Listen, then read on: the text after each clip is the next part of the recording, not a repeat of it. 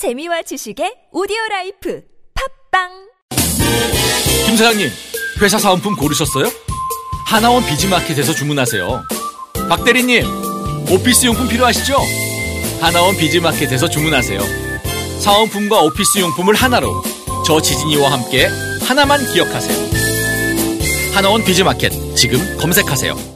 엄만 왜 오빠 생일하는 거 싫어? 2014년 4월 16일 이후 남겨진 우리들의 이야기 당신은 그게 왜 하고 싶어? 그날 수호도 올 텐데. 오지 않을까? 너를 기억하기 위해 우리 모두가 다시 만나는 날. 세상에서 가장 특별한 생일이 찾아옵니다. 영원히 널 잊지 않을게. 설경구 전도연 주연. 영화 생일. 4월 3일 대개봉. 전체 관람가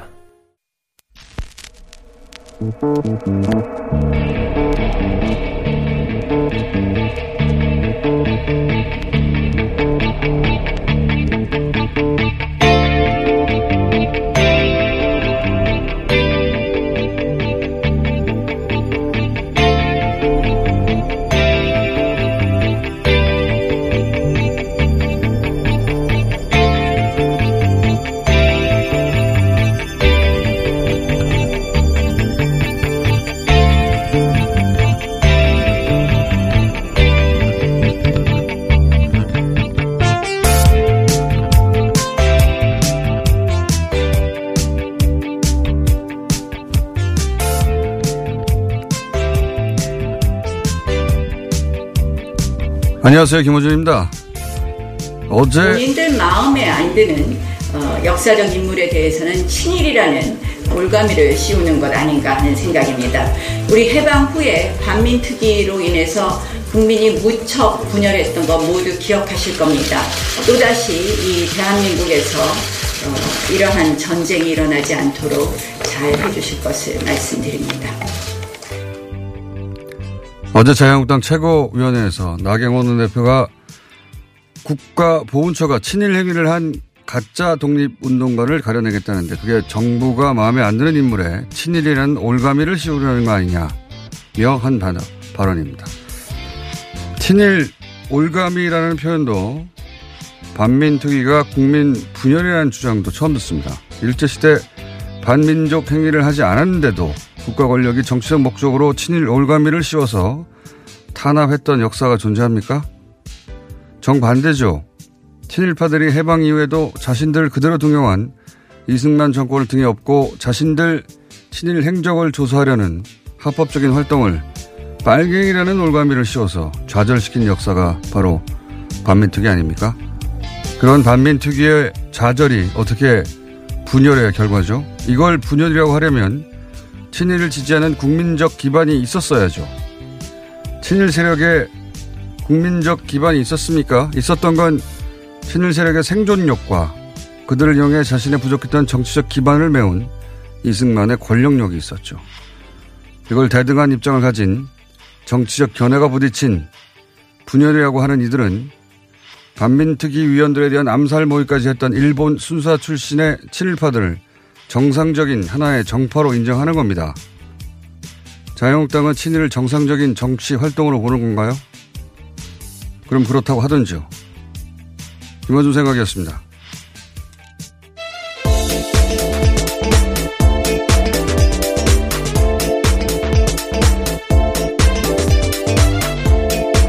시사인의 김은지입니다. 네.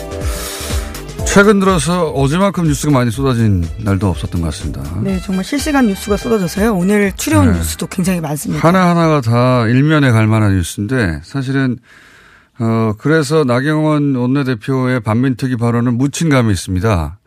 그거 하나만 가지고도 며칠 동안 비판받아 마땅한 반민특위는 이미 평가가 끝난 정립된 역사예요. 네, 예. 그렇죠. 잘못된 뉴스. 백과사전 봐도 나옵니다. 겁니다. 백과사전 네. 봐도. 예. 아주 대표적인 예로 일제 고등계 형사 출신 노독술 유명한 사람이죠. 예. 이 사람도 처음에는 반민특위에 체포가 됐어요. 근데 이 사람이 한 일은 뭐 독립지사들 검거하고 고문했던 그런 대표적인 악질 친일파 어, 경찰 출신인데 체포됐는데 당시 경찰들이 일제 순사들이 고스란히 어, 이어받았으니까 경찰 기마대가 어, 중앙, 중앙청에 있던 반민특위 사무실에 쳐들어가서 반민특위 위원들 체포도 하고 암살 계획도 세우고 말도 안 되는 일들이 벌어졌어요. 근데 이제 국내 기반이 없던 이승만 정권은 자기들한테 충성하는 경찰 편을 들죠. 그러면서 어, 명분을 그들이 반공투사라고 하면서 거꾸로 반민특위를 빨갱이라고 올갈미를 씌운 겁니다. 네, 오히려 그런 반민특위의 자초가 국론 분열이라고 정의당에서 논평까지 내기도 했는데요. 굉장히 안타까운 역사에서인데도 그걸 정쟁으로 활용하고 있는 거죠. 반민특위는 그래서 결국 와야 되고 어, 이 명백한 친일 부역자들이 사실 단 한 명도 제대로 형을 살지 않았어요. 단 한 명도. 예. 뭐 몇 명은 그래도 처벌을 받았다가 아니라 단 한 명도 제대로 형을 살지 않았습니다. 그리고 노덕술 같은 사람은 오히려 승진을 하죠. 어, 이건 뭐, 나치 친위대 밑에서 육태인 학살에 앞장섰던, 어, 유태인이 이스라엘에 가가지고 다시 경찰 간부가 된 거예요. 상상도 안 되는데, 우리나라에서는 그런 일이 벌어졌어요. 네, 영화보다 더한 현실이었던 건데요. 정말 네. 바로 잡아야 될 역사인데 이런 식으로 말하고 있는 거죠. 여기서 반민특위를 그렇게 말한다는 건 이건 들어본 적도 없는 말도 안 되는 이야기거든요. 예.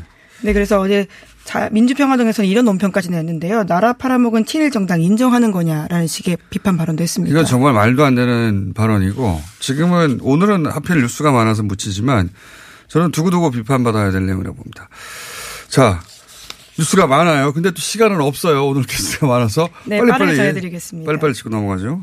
예, 어제 JTBC에서 굉장히 주목할 만한 뉴스가 나왔는데요. 전직 대통령이었던 전두환 씨가 5.18 헬기 사격 그날 광주에 있었다라는 증언을 확보했다라고 합니다. 당시 광주에서 미군 정보부대 요원으로 활동했던 인사의 증언을 보도한 건데요. 헬기 사격은 없었다, 있었다 하더라도 1980년 5월 21일은 아니다라는 게 전두환 씨 쪽 주장인데요. 이와 반대되는 진술을 확보한 네. 겁니다. 어, 이건 저는 그 JTBC가 오랜만에 홈런 친 거라고 봅니다. 예. 이, 어, 80년 이후에 지금 39년째인데, 어, 당시 미군 방첩부대 정보요원도 이 이야기를 했고, 그리고 당시 기무사의 네, 전신이죠. 505 예. 보안부대 수사 요원이었던 사람도 그런 이야기를 하고 똑같은 있는데요. 이야기를 서로 다른 사람이 각각 했는데 내용이 뭐냐면 어 21일 날 집단 발포가 있던 날입니다. 그때 당시 전두환 사령관이 방문을 한 직후에 집단 발포가 있었고 그리고 네, 그날 예 거죠. 그날 헬기 사격도 있었다 라고 굉장히 구체적으로 진술을 합니다. 예. 네, 뿐만 아니라 김용장 전 정보요원에 따르면요. 그 당시에 미 육군의 보고가 있고 이 내용은 미 국방부와 백악관까지 전달됐다라고 하면서요. 미국- 자료가 쪽- 있을 거란 취지 이야기를 하는 겁니다. 미국 쪽도 알고 있었다는 것이고 자료도 있다는 것이고 그걸 39년 만에 처음으로 공개적으로 각각 국내 정보기관 그리고 미국 정보기관 쪽 사람이 39년 만에 진술한 거거든요. 이렇게 되면 어 그날 집단 발포와 전두환 씨의 관련성 헬기 사격과 사- 헬기 사격이 있었다는 정도에서 끝나는 게 아니라 그날 전두환 씨가 광주에 왔다는 거죠. 한 번도 왔다는 걸 인정한 적이 없거든요. 네, 물론 전 씨는 그 당시에 그날 서울 용산 국방부 회의에 참석했다라는 기록이 있다라면서 자기 알리바이를 내밀고 있긴 근데 합니다. 그 기록 자체가 이상한 게, 어, 그, 그 전후로도 한 번도, 어, 전두환 씨에 대한 기록이 없다. 그날만 하필 딱 기록을 남겨둡니다. 거꾸로. 그래서 이 기록이 가짜라는 얘기가 예전부터 있었어요. 어, JTBC 뉴스도 다시 볼 정도의 완성도고, 이걸 따로 JTBC 스포트라이트에서 다뤄, 자세히 다뤘습니다. 어, 굉장히 충격적인, 어, 사실 역사적인 증언이기도 해요. JTBC가 홈런을 쳤다. 자, 이렇게 보고 다시 한번 쳐다보기로 보실 정도의 내용입니다. 자, 이것도 굉장히 큰 뉴스고, 저 다, 다음은요. 네, 김학의 성접대 의혹을 조사 중인 검찰 과거사위가 오늘 김학의 전 차관에게 출석해서 조사받으라고 통보했는데요. 하지만 아직까지 김학의 전 차관은 별다른 반응을 보이고 있지 않다라고 합니다. 오는 31일에 과거사위가 종료하게 되는데 강제 수사 권한이 없어서 출석을 마냥 기다려야 하는 상황이라고 하는데요. 저는 김학의 사건은 그 명칭부터 바꿔야 된다고 봅니다. 이건 성접대 사건으로 자꾸 불리는데 이건 성접대 사건으로 해버리면 일종의 뇌물 사건이에요. 프레임이. 근데 이 구체적인 내용 점점 드러나는 걸 보면 그 여성들은 접대를 한 게 아닙니다. 유인당하고 협박당하고 감금당하고 약물 투여당하고 강간, 그것도 집단 강간을 당한 거거든요. 이게 특수강간 사건이에요. 네, 실제로 경찰은 그때 특수강간 혐의로 기소 의견을 송치한 바가 있는데요. 무혐의를 냈죠, 네, 검찰이. 검찰에서 증거불충분을 무혐의 두 번이나, 처분했습니다. 예. 그러니까 이건 명칭부터 바꿔야 되는 겁니다. 이건 특수강간, 집단 특수강간 사건이에요. 그것도 약물이, 또 강금이 사실상 납치죠. 예. 지금 뭐 승리 전유명 사건에 대해서 뭐 수, 기사를 제가 찾아보면 수천 건이 넘는데, 어, 적어도 그들, 그들도 일탈이고 범죄적 혐의가 있습니다.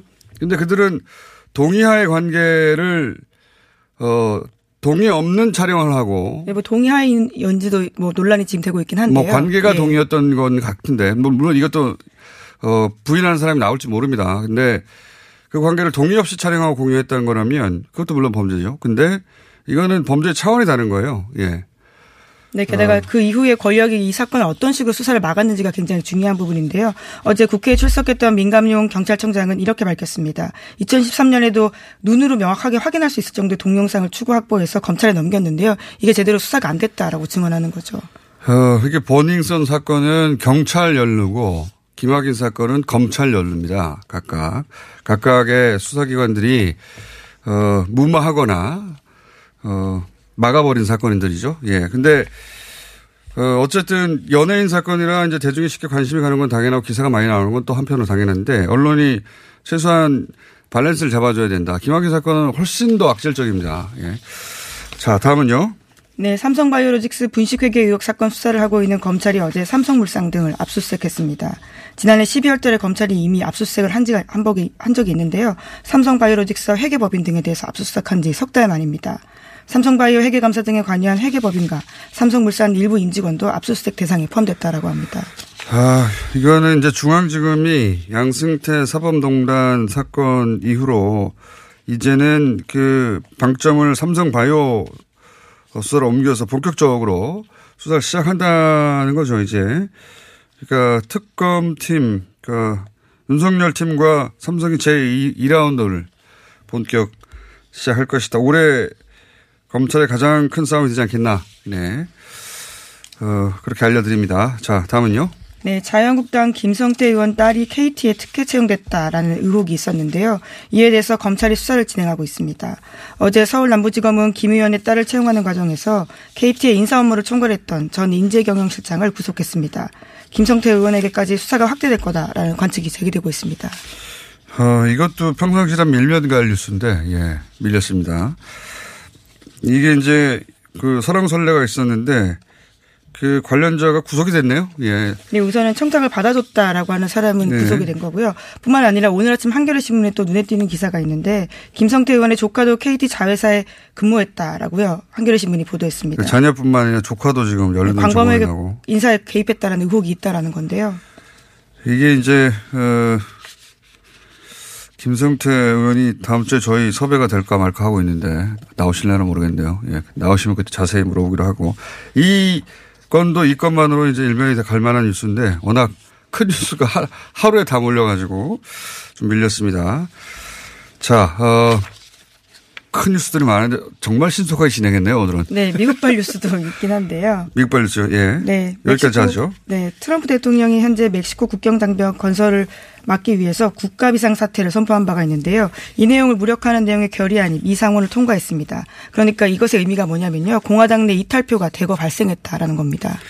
이게 이제 국경 장벽은 어 미국 내에서 그런 얘기 있습니다. 국경 장벽은 트럼프도 실제로 세울 수 있다고 생각하지 않는다. 예. 그런 얘기도 있어요. 그래서 그래서 이탈표가 생긴 것도 있고 그리고 실제 국경 장벽 건설에 대한 반대론이 많아요. 예. 네, 실제로 진행된다고 하더라도 당장 건설할 수 있는 게 아닌 상황이기도 하거든요. 예. 근데 이걸 가지고 이제 결집 자신을 지지하는 이제 중산층 이하 백인들을 결집시키려고 어, 트럼프는 내건 거죠. 예. 네, 물론 트럼프 대통령은 거부권 행사하겠다라고 곧바로 선언했습니다. 근데 이제 공화당 이탈표가 생겨도 트럼프 당선될 때 한번 생각해 보십시오. 공화당 내에서 트럼프에 대한 공격이 엄청났어요. 그게 근데 거꾸로 트럼프에 대한 동전요, 동정 여론으로 연결됐었습니다. 그러니까 소외받던 하층 백인 남성들이 어, 트럼프에 동일시를 하면서 저는 이게 트럼프의 대선 가도에 거꾸로 도움이 될 수도 있다고 생각합니다. 자, 오늘 여기까지 하겠습니다. 시사인의 김은지였습니다. 감사합니다.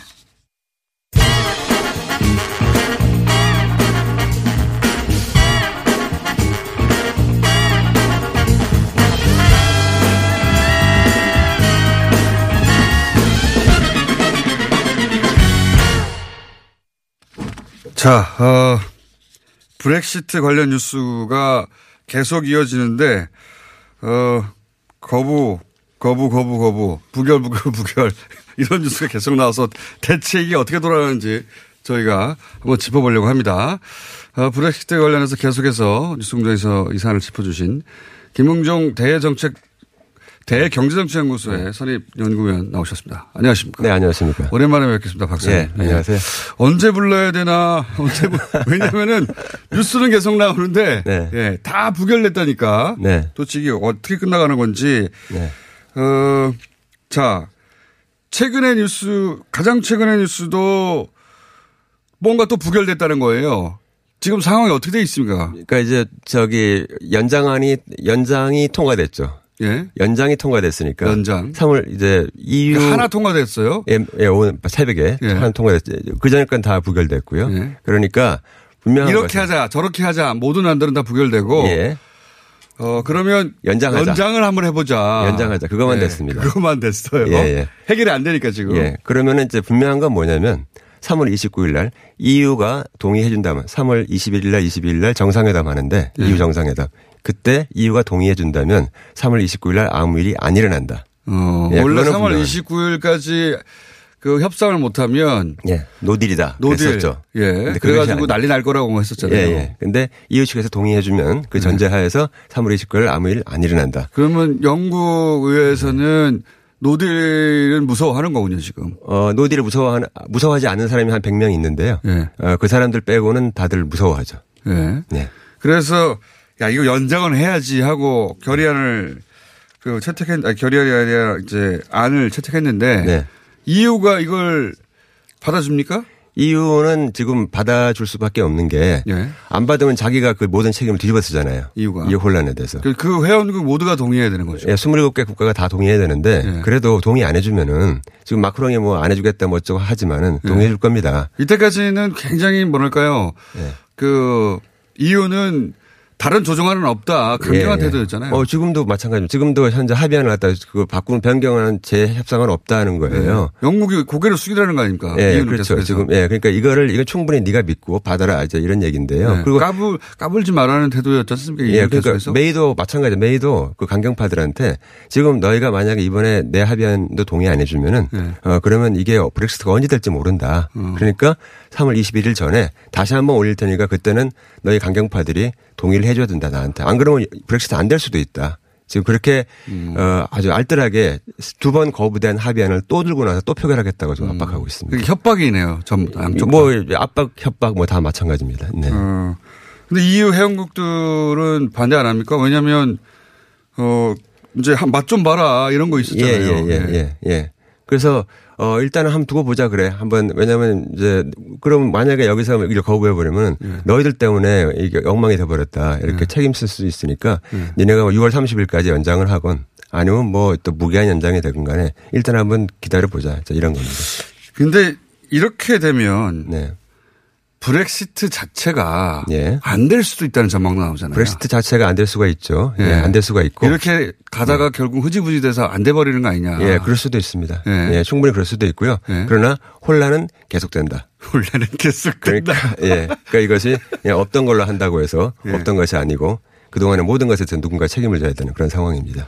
그 그래서 이게 이게 브렉시트 이러다가 이제 브렉시트가 안 될지도 모른다고 하는 얘기 중에 하나가 어 야 이렇게 혼란스러우니까 국민투표 한 번 더 하자 브렉시트 할 건지 말 건지 그런 얘기 나오잖아요. 예, 국민투표 한 번 더 하자고 하는 거 야당 당수가 정말 싫어했지만 그걸 결국 그렇게 하자고 당론으로 일단 채택한 적이 있었고요. 네. 예, 그래서 국민투표인데 현재 메이 총리 입장에서는 어, 국민투표 하기 전에 물러나든가 어, 자기 정치적 책임을 지든가 뭐 아니면 이제 뭐 국민투표 하든가 현재 그렇게 해서 절대로 이제 없다라고 이제 본인은 계속 버티고 있는 그런 상황입니다. 근데 이 브렉시트 관련 뉴스가 네.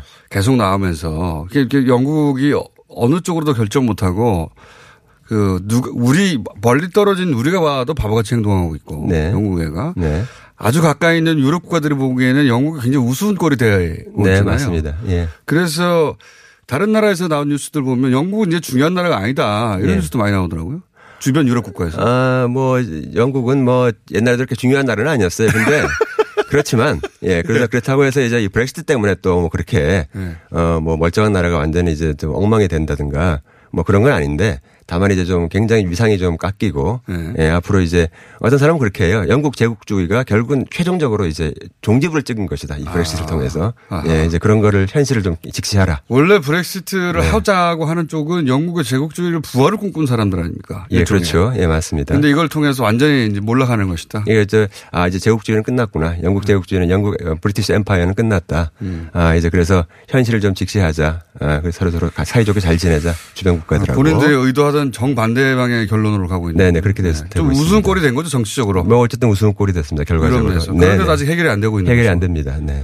그렇다고 국민투표로 갈 수 있을지 없을지 잘 모르는 상황. 예, 그것도 모르고요. 예. 브렉시트가 될지 안 될지도 모르는 상황. 예, 그것도 모르고요. 예. no deal의 가능성도 있습니다. 지금 현재.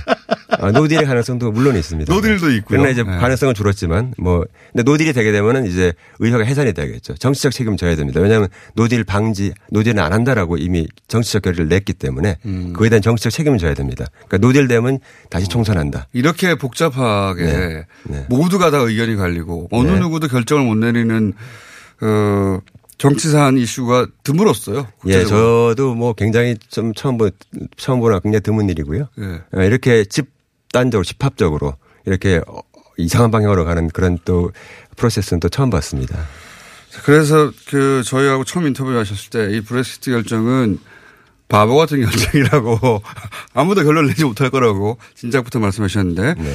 역시 계속 바보 같은 상황이 이어지고 있다는 말씀을 드리면서 오늘 여기서 중간 체크를 끝내고 3, 3월 27일입니까? 29일입니다. 29일 지나고 나서 다시 한번 모시겠습니다. 네, 네. 예, 그때 예. 또 다른 바보 같은 상황이 벌어지지 않겠, 네. 않겠는가. 자, 중간 바보 상황 체크해 봤습니다. 김흥종 대정책정제연구소의 박사님이었습니다. 감사합니다. 네, 감사합니다. 아 시원하다 오빠 나 오빠 로션 좀 안 돼. 저번에도 쓰고 가져갔잖아. 오빠 거 엄청 좋던데 얼굴이 환해지는 게 남자 화장품이 왜 이렇게 좋아? 갈색병 원료, 명품 비피다가 고함량으로 들어가 있다네. 오빠 이거 바르고 얼굴 엄청 환해졌잖아. 아 그게 다 로션 덕분이었구나 빨리 내놔 나 좀 쓰게 바르는 순간 살아나는 환한 얼굴. 여자가 탐내는 남자 로션 헤이브로 맨즈 브라운 올인원 로션 지금 포털에 헤이브로 검색하세요 먹었니? 많이 묵다이가 떠나라. 체지방? 무지 많다이가 떠나라. 콜레스테롤? 많이 높다이가 떠나라. 일석삼조 다이어트 미궁 떠날 땐 체지방? 핫! 콜레스테롤? 핫핫! 먹은 만큼 싸주마. 새끈하게 비워주마. 핫핫핫! 체지방 콜레스테롤 완전 분해 완전 배출 일석삼조 다이어트 미궁 떠날 땐 다이어트? 문제는 배출이야 일석삼조 다이어트 미궁 떠날 땐 지금까지 이런 코어업은 없었다. 이것은 페루의 산삼인가 마카인가. 코어업에 마카가 왜 나와? 코어업이 페루산 마카로 업그레이드 했거든. 진짜? 오빠 열심히 먹어야겠다 아홉 가지 기능성 원료로 피로 타파 활력 충전.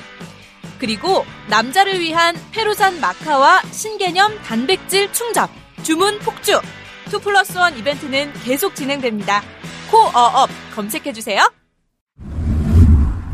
검은 매연을 부릉 하고 내뿜는 차량에 눈살 찌푸리신 적 있으시죠? 19년 2월 15일 미세먼지 특별법 시행에 따라 미세먼지가 심한 날 연료 구분 없이 5등급 차량의 수도권 운행이 제한됩니다. 위반 시 10만원의 과태료가 부과되니 내 차가 5등급인지 환경부 콜센터 1833-7435에서 확인하세요. 또한 서울시에서 노후 차량 조기 폐차, 매연 저감장치 부착을 지원해준다니 자세한 사항은 120 다산 콜센터로 문의하세요. 이 캠페인은 서울특별시와 함께합니다.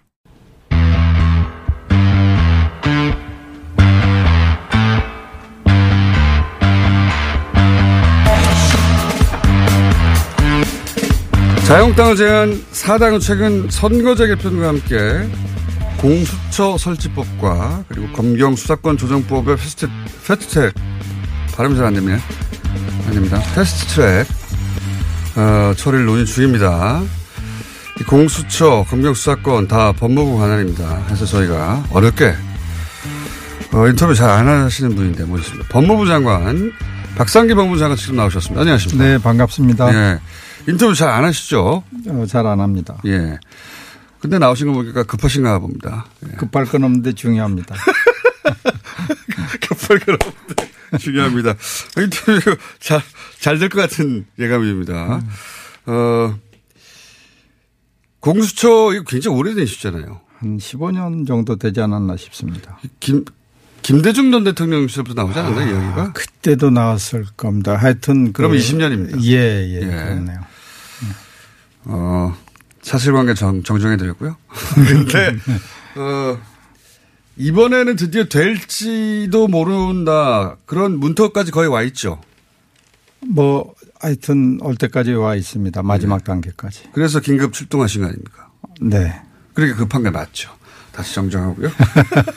근데 공수처 이야기, 어, 본격적으로 하기 전에 워낙 큰 사건들이 있어가지고 버닝썬 사건 네. 그리고 김학의 사건 요거 잠깐만 여쭤보고 원래 오늘 공수처 때를 모셨는데 워낙 크게 터져서 이게 각각 검, 경찰 검찰이 연루된 걸로 어, 지금 의혹을 의혹이 있는 사건인데 우선 법무부 장관은 이 두 사건에 대해서 어떻게 판단하고 계십니까?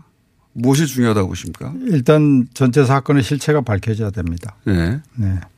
예, 김학의 전 차관 사건 관련해서는 이제 수사 과정에서 뭐 축소나 왜곡, 어, 은폐가 없었는지 그 네. 부분이 밝혀져야 되겠고요. 버닝썬 사건은 아시다시피 폭행 사건에서 비롯해서 지금 현재 네. 뭐 탈세, 뭐 마약, 예. 뭐 하여튼 성, 성범죄까지 모든 사실 우리 사회 문제되는 범죄들이 거기 종합적으로 좀 결- 결부되어 있거든요. 실체가 발견, 저, 밝혀져야 되는데 그거보다 먼저 어, 피해자들에 대한 어떤 신원보호 예. 이게 지금 이 수사 과정에서 대단히 중요하다고 봅니다. 어, 지금 언론 보도는 이제 연예인 쪽에 집중되어 있는데 연예인 일탈에 포커스가 맞춰져 있는데 말씀하신 마약하고 탈세가 굉장히 중요한 중범죄 아닙니까? 네, 그렇습니다. 예. 그래서 이걸 그 연예인 범죄로 예. 호기심 차원에서만 들여다보면은 이 사건의 그 본질이나 전체 모습을 놓치기 쉽습니다. 음. 그래서 그런 부분을 놓치지 않도록 경찰이든 검찰이든 간에 최종적으로는 검찰이 결국 수사를 하게 될 텐데요. 어, 그런 부분에 대해서 한 점 의혹이 없이 예. 밝혀지도록 그렇게 하겠고요. 만일 이게 이번에 밝혀지지 않는다면 또다시 과거사 뭐 위원회에서 재조사하듯이 그런 일이 발생할 수도 있습니다. 그러니까요. 네. 어, 거거사업이 또 몇 년 후에 가동되지 않도록. 예. 네. 어, 장관님이 가시, 계시는 동안 그런 일은 없겠죠. 최소한 제가 재임하는 동안에는 제가 재임하는 동안에 발생한 사건으로 인해서 예. 과거사위가 조직돼서는 안 된다고 보기 네. 때문에 열심히 하겠습니다. 버닝썬 사건도 그 정말 중요한 문제는 탈세나 경찰과의 결탁이나 혹은 뭐 네. 마약 관련 이쪽이다. 네. 연예인 쪽으로 포커스가 옮겨져 가고 있는데, 예. 뭐 그것도 중요한 부분이 있습니다만, 본, 처음 시작된 중요한 그 본질을 놓치면 안 된다는 말씀이신 거고. 자, 이제 공수처 얘기를 그러면 본격적으로 해보겠습니다. 그 공수처 얘기를 하면 이제 처음 등장하는 얘기가 항상, 어, 검찰이 과단 권력을 가지고 있고, 그래서 어, 정책의 유착 혹은 뭐 정치 검찰화 이게 항상 지적되거든요. 네. 근데 검찰이 정말 과도한 권력을 다른 나라에 비해서 가지고 있습니까? 구체적으로 좀 설명해 주세요. 제도적으로 가지고 있고요. 예. 또 실제적으로 어, 검찰이 방대한 수사 조직을 가지고 있습니다. 예. 그렇기 때문에 예, 우리나라에서는 다른 나라에 비해서 과, 음, 과도하다고 볼 수 있을 만한 권력을 가지고 좀 있죠. 구체적으로 설명해 주세요. 어떤 부분이 일단은 검찰이 모든 범죄에 대한 1차 수사를 할 수 있습니다. 예, 수사권이 있고 그다음에 또 경찰이 하는 수사에 대한 지휘권이. 수사 지휘권이 있고 그다음에 뭐 압수수색이든 구속이든 간에 영장 청구권이 헌법상 가지고 있죠. 헌- 헌법상 보장되어 있습니다. 그다음에 결정적으로 기소권은 뭐 독점하고 있고 예. 이것은 뭐 다른 나라도 거의 기소 비슷합니다. 다른 나라는 그러면 기소 권한에 집중돼 있습니까? 기소권을 행사할 거냐 기소를 할 거냐 말 거냐에 집중이 되어 있는데 우리나라는 그 전 단계에서 어. 경- 검찰의 역할이 너무 크다는 거죠. 수사를 직접 하거나 그렇죠. 또 수사 지휘관 경찰을 어, 지휘하거나 네네. 요 대목은 다른 나라에는 없는 겁니까? 다른 나라도 있긴 있는데 우리나라처럼 그렇게 그 방대한 검찰 수사 조직을 동원해서 네. 경찰이 일체 에, 관여하지 않아도 될 만큼의 그 인력을 음. 가지고 수사를 할 수 있다는 거죠. 그러니까 그 검찰은 사실은 경찰을 지휘할 뿐만 아니라 경찰 없이 독자적으로 수사도 하죠. 독자적으로 수사를 할 수 있습니다만은 문제는 그러한 문제에 덧붙여서 결국은 그러한 그 두 가지 수- 두 수사 조직에서 수사를 하다 보니까 사실 견제할 어떤 그 조직이 없다는 거고요. 또 검찰의 문제는 수사를 직접 하기 때문에 기소로 연결될 수밖에 없다는 거죠. 수사도 하고 기소도 하고 기소도 하고 기소를 할지 말지도 본인들이 결, 판단하고 결 정하고요. 그러면 그렇기 때문에 봐줄 수도 있고 봐주지 않을 수도 있는 아. 그것은 법적으로 인정이 되어 있습니다. 음. 기소를 할지 말지는 기소 편의주의라고 해서 그것도 우리나라 검찰이 가지고 있는 중요한 권한 중에 하나입니다. 죄가 있어도 기소를 안 할 수도 있습니다. 음. 그렇죠. 김학의 사건이 아, 그것은 그런 차원에서 했다고는 보지 않는데요. 네. 일단은 뭐, 뭐, 좀 그 사건의 그 성격, 성질상 기소를 안 하는 게 오히려 낫겠다고 볼 수 있는 경우도 있거든요. 네. 그런 점에서는 기소 편의주의가 장점도 있는데 예, 그것이 악용될 때는 또 문제가 있는 거죠. 그래서 김학의 전 차관 사건 같은 경우에 그 기소 편의주의를 정치적으로 이용한 거 아니냐 이렇게 볼 수 있는 법적으로 보면 그런 음, 뭐 혐의가 있었다면은 그렇게 법적으로? 예, 과거 사이가 이제 밝히겠지만 네, 예. 네, 네. 그 과도한 권한이 있다. 그래서 어 별도의 별도의 조직이 필요하다는 거 아닙니까? 그렇습니다. 네, 별도의 조직이 필요하다는 건데 그런데 이제 그 고위공직자에 대해서 특별히 별도의 어, 수사처가 필요하다고 하면 어, 청와대 공무원을 네, 청와대도 있고요. 국회의원도 예. 있고요. 뭐, 뭐, 뭐 헌법재판소, 대법원, 네. 뭐 검찰, 뭐 고위공직자들 거의 대부분 대부분을. 대상으로 하는 건데 네네. 근데 이제 예를 들어서 청와대 공무원을 대상으로 해서는 특별 감찰제가 있고 네. 또 어, 검찰 조직을 버, 어, 벗어나서 특검을 꾸려가지고 지금 네. 말씀하신 예, 예. 그런 사람들을 수사할 수 있는 상설 특검제도 있고 네.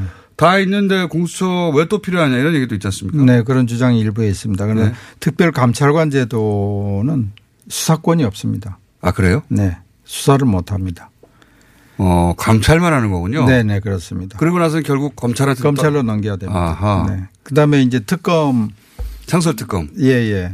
특검 이제 그 국회에서 특검법이 만들어져 있습니다. 몇년 전에 만들어졌죠. 예. 그러나 아시다시피 특검을 통해서 수사를 할 건가 말 건가에서부터 시작해서 계속 정치적 공방이 이어지기 때문에 그렇습니다. 사실 그렇게 그 특검을 발, 저, 저, 그 임명하기가 쉽지는 않습니다. 상설 특검법에 의해서 특검이 발족한 경우가 있었습니까? 지금까지?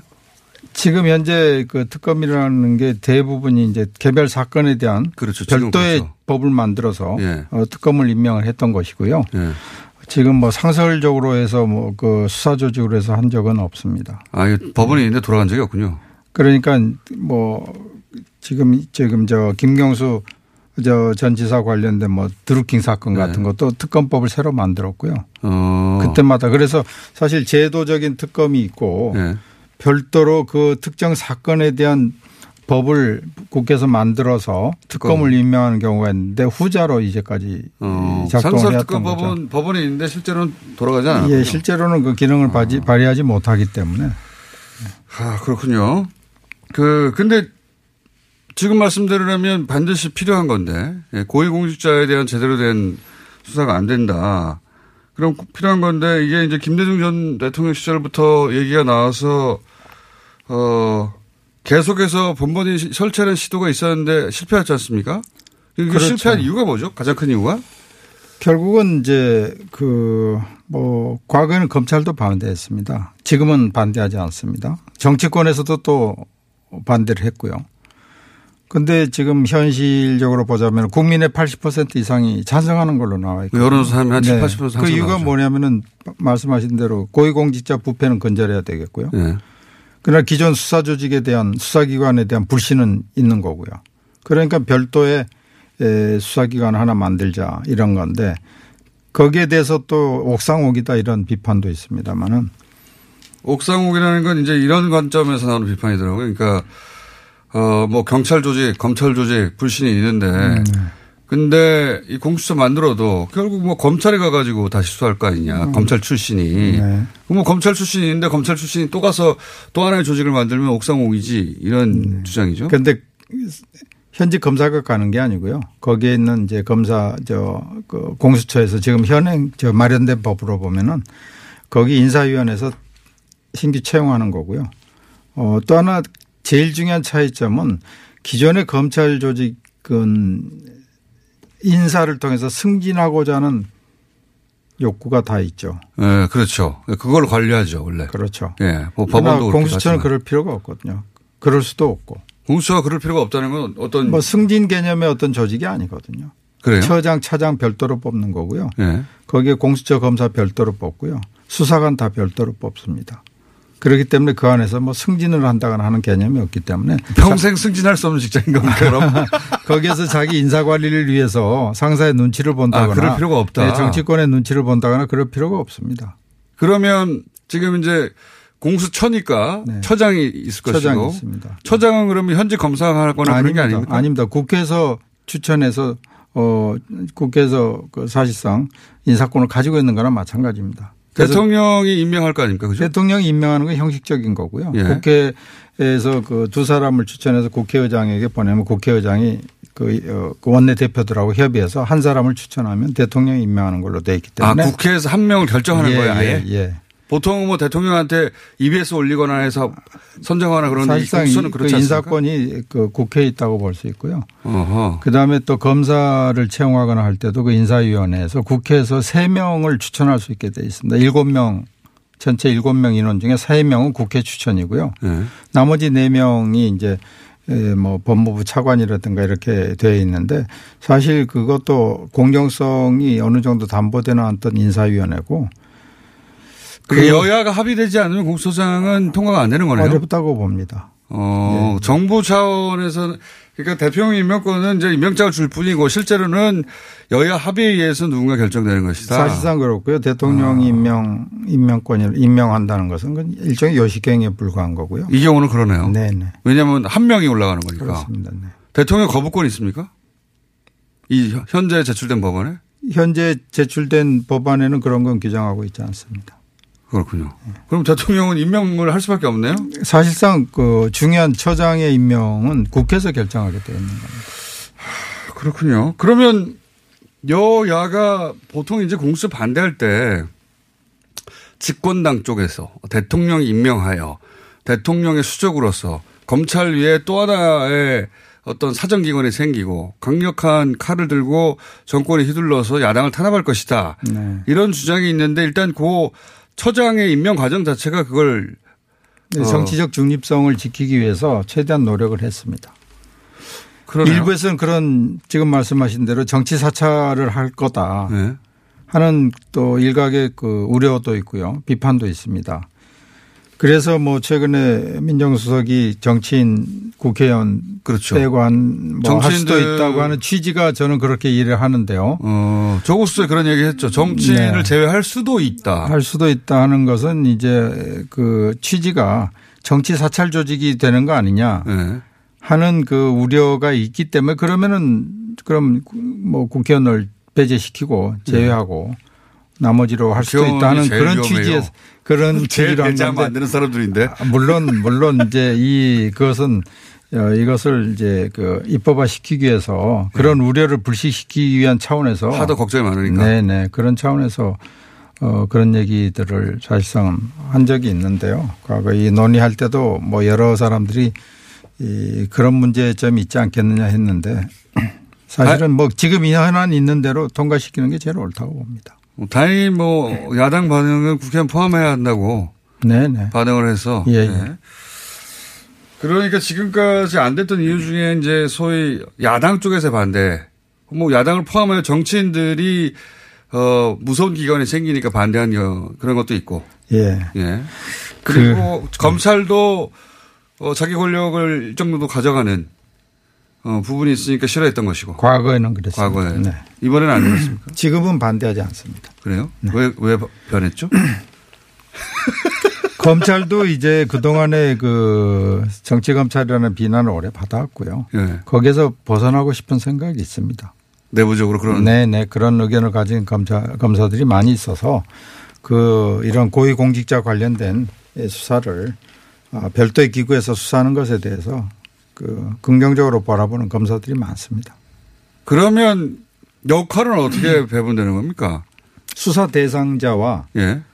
어, 일단 수사 대상자로 분류가 되는 수사 거고? 수사 대상자와 그 관련되는 범죄 사건으로 제한이 돼 있습니다. 그러면 우선 수사 대상자는 어떻게 구분이 되는 겁니까? 수사 대상자는 공수처는 공수처는 이제 청와대. 네. 보통 판사. 법조계가 예, 판, 판사, 법, 법원, 검사. 헌법재판소, 검사, 헌법재판소. 고위공직자들이요. 네. 등등 경찰도 포함되고 일정 계급 이상입니다. 일정 다. 계급 이상. 네네. 예. 그 우리 사회에서 고위공직자는 거의 대부분 다 포함된다고 보시면 됩니다. 어, 국회의원까지. 네네. 사실 이런 사람들이 이제 잘 빠져나갔었죠. 그랬었죠. 예. 그럼 장관님도 대상이 되는 거 아닙니까? 당연히 됩니다. 예. 사실 이것은 그 여당의 입장에서 보면은 좀 불편한 오히려 여당이. 불편하겠네요. 그렇습니다. 네. 어. 왜냐하면 청와대에도 대상이니까요. 당연하죠. 청와대 뭐 대부분이 대상입니다. 네. 그 대통령 대상이 됩니다. 당연합니다. 무서운 곳이네요, 공수처는. 그거 왜 그렇게 꼭 하려고 그러는 거죠? 근데 청와대에서. 어, 그렇군요. 그러면 대상이 이렇게 다르고 상시적으로 대통령을 포함한 청와대 사람들, 상시적으로 검사 전체, 예. 상시적으로 법원의 판사들 전체. 네, 네. 아유, 무서운 것입니다. 상시적으로 그런 것은 없었죠. 그러면 범죄 범위도 달라집니까? 범죄 범위도 이제 거기 그 관련되는 범죄에 있습니다. 모든 범죄를 다 할 수는 없는 거 아니겠습니까? 그렇죠. 뭐 이 간단한 교통사고까지 할 수는 없지 않습니까? 예. 네, 그래서 이제 그 범위도 직무 관련 범죄라든가 이 부패 범죄 관련된 거 이런 걸로 어, 그 규정을 해놨습니다. 아, 그러면 청와대 비서관이 가다가 음주운전을 했으면 공수처가 달려온다든가 그런 건 아니군요. 그렇게까지 하면 네, 네. 경찰이 이첩한다든가 공수처로 네, 그런, 그런 건건 아니고 네네. 그게 아니라 직무 관련해서 뭐 뇌물이라든가 네, 네. 권력형 범죄라든가 그렇죠, 네. 심각한 것들만 그렇습니다. 그렇군요. 임기도 있습니까? 공수처장이 임기? 있습니다. 3년 임기 있고요. 3년만. 네네. 현직 검사는 못 가는 것이고. 현직 검사는 가지 않습니다. 그러면 꼭 검사들만 가는 것도 아니죠. 아닙니다. 변호사 출신이나 뭐 경찰관 예, 출신 변호사 자격으로 뭐, 뭐, 그 직급에 따라 다릅니다만은 뭐 5년 이상이라든가 뭐, 예. 뭐 이런 식으로 해서 규정을 해 놨고요. 전체 규모가 예. 어, 최대한 75명입니다. 아 전체가 75명. 네, 사무직까지 합해서요. 음, 예, 그러니까 딱 집중하겠군요. 네 네 네. 그 75명 규모고요. 처장 포함해서요. 그래서 음, 음, 그 수사관 30명이 있고요. 사무직이 20명, 네. 나머지 25명이 이제 검사, 처장부터 시작해서 이제 아. 검사입니다. 정부의 처치고는 콤팩트한 조직입니다. 굉장히. 근데 원래 이제 그 법무검찰 개혁위원회에서는 더큰 규모로 예. 권고를 했었는데 사실 그 규모를 가지고도 논란이 많거든요. 그래서 네. 어 사실 1년에 이런 그, 그 고위공직자들이 범하는 그런 그 권력형 비리라든가 뇌물 사건이라든가 이런 것이 몇 건인가 이것을 이제 그 살펴보고서 이 정도 규모면 되겠다 해서 만든 게 지금 이, 이 규제 음. 지금 그 법안은 제출돼. 있죠. 네, 제출돼 있습니다. 근데 공수처가 공수처가 만약에 범죄를 저지르면 어떡합니까? 그 공수처는 누가 견제하는 거죠? 검찰에서 다 할 수 있습니다. 아 공수처도 네, 검찰이 네, 견제한다. 네, 할수 있습니다. 공수처는 검찰총장을 비롯해서 검사들을 견제하고 네, 네, 네, 네. 공수처에 대해서는 어, 검, 기존 검찰이 견제한다. 네, 네, 네. 수사 다 할 수 있고. 그래서 이제 이것은 사실은 뭐 그 기존의 수사기관에서 다 하는 게 맞겠죠. 예. 새로운 걸 만드는 것보다는. 예. 그러나 우리 사회가 그동안에 끝없이 이 고위공직자 부패 관련해서 예. 논란이 되고 정쟁거리가 되고 했기 때문에 새로운 조직을 만들자 하는 거고요. 그 기본 작동 원리는 견제입니다. 음. 견제할 권력, 견제할 곳이 없었던 어, 과다한 권력 가진 검, 검찰도 견제하고 예, 예, 사실상 청와대도 그렇죠. 마찬가지 견제하고 네, 네. 법원도 이번에 이제 사법농단에 봤듯이 견제할 네. 곳이 없었는데 견제하고 그렇죠. 그래서 사실 고난이 집중되는 곳에 대한 견제 조직이 없다면요 문제가 생기거든요. 문제가 생긴 걸 여러 번 봤죠. 네. 그런 경험에서 우러나온 겁니다. 공수처장은 그러면 직급이 어떻게 됩니까? 그 몇 급이죠? 차관급으로. 차관급입니까? 네네. 급여는 어떻게 되죠? 아직 결정 안 됐습니다. 돈 많이 주십시오. 차관급, 차관급에 준해서 지급이 될 거로 봅니다. 특별히 돈을 많이 줘서 다른 비용을 받지 않도록 저는 이런 분들은 급여를 많이 받아야 된다고 생각하는데 어, 공수처하고 좀 다른데 결이 세트로 항상 거론되는 게 이제 검경수사권 조정 아닙니까? 네네. 어, 이건 작년에 제가 알기로는 법무부하고 행안부, 법무부에서는 검찰 쪽, 행안부에서는 경찰 쪽 네. 입장을 대변해서 합의문을 서명했죠. 했습니다. 예. 어, 요거 검경수사권 조정은 어떻게 되는지 간단하게 설명해 주십시오. 똑같이 공수처 똑같이 지금 국회 사개특위 올라가 예. 있습니다. 그러니까 권한은 어떻게 조정할까요? 권한은 예. 아까 검찰 과도한 권한이라고 하셨는데. 네, 그래서 사실 그 검찰의 1차 수사권이 문제가 되기 때문에 1차 수사권 가능한 범위를 대폭 축소했습니다. 아, 검찰이 직접 수사하는 것을 대폭 수사했다. 대폭 수- 어, 수정한 저 제안했는데 검찰이 1차 수사를 직접 수사를 할 수 있다고 해서 경찰이 못 하는 것도 아닙니다. 예. 다할 수 있게 했습니다. 네. 경찰은 다 할 수 있고 검찰은 제한된 범죄만 할 수 있고요. 예. 그렇게 해서 그렇게 되면 자연히 경합될 경우도 있겠죠. 예. 경합될 경우에는 이제 강제 수사에 먼저 경찰이 착수했다면은 예. 경찰이 수사하도록 아, 우선권을. 줍니까? 네, 우선권을 주고. 지금까지는 경, 어, 수사 지휘권이 검찰에게 있어서 검찰이 그만해 그럼 그만하는 거죠. 그렇죠. 얼마든지 검찰로 뺏어서. 어, 예. 사건을 소위 저 뺏어간다고 했는데. 송치하라고 표현하지 뺏어가는 거죠. 네. 예, 경찰 그만해 하고 검찰만 하는 거 아니에요. 그래- 그렇게 못하게 됩니까 이제? 그렇게 하지 않고 이제 그 1차 수사는 경찰이 하는 걸 원칙으로 어. 그렇게 되어 있고요. 수사 지휘권 완전히 다 없어지는 게 아니라 수사 지휘권의 성격이 좀 바뀌는 거군요. 성격이 바뀌어 사실상 이 영장 그 청구권을 통해서 수사지휘가 되는 겁니다. 압수수색도 영장 검사가 청구해야 되고요. 구속 말할 것도. 그러면 뭐 검찰은 그렇게 잃는 게 없는 것 같은데 이게 왜 이렇게 어렵습니까? 뭐 지금 뭐 그래도 검찰이 이제까지 해왔던 어떤 수사의 그뭐 어떤 관행이라고 할까요? 예. 또 그런 게 있기 때문에 에, 적응하는 데는 좀 문제가 있을 수 있습니다만은 검찰에서도 이런 그 수사권 조정에 대해서 어, 긍정적으로 바라보는 검사들이 상당히 많이 있습니다. 왜냐하면은 긍정적으로 안, 안 바라보는 사람도 있긴 있군요. 아니 그런데 이 누굽니까 이름이? 이름은 아, 이름도 알고 계시군요. 예. 왜냐하면 제가 듣는 이야기 중에 뭐 경찰도 마찬가지고 검찰도 마찬가지고 각각 조직이 네. 그 열심히 지금 요즘 로비를 정치권에 하고 있다고 제가 들었거든요. 뭐, 뭐, 로비라기보다 각자의 입장을 설명하는 거라고 네. 보고 있는데요. 그러나 제가 항상 강조하는 것이 경찰도 검찰도 자기 조직의 구성 원리를 스스로 정할 수는 없는 겁니다. 그렇죠. 네. 맞습니다. 국민이 정하는 거고 그 네. 국민을 대표해서 국회가 있는 거고요. 네. 국회가 정하는 거고요. 또 하나 만일 공장장님께서 어떤 사건을 수사를 했다. 예. 직접 예. 기소권도 가지고 있다. 그럼 수사했는데 기소를 안 하게 되면 어떻게 됩니까? 수사 착수한 것부터가 문제가 되는 거겠죠. 예. 그러니까 기소를 하는 방향으로 가겠죠. 가능하면 갈 수 있죠. 가능하면 예. 거기에서 무리가 발생하는 거죠. 그렇죠. 무리한 기소 있죠. 그렇죠. 거꾸로 무리한 불기소도 있죠. 무리한 불기소도 있을 네. 수 있고요.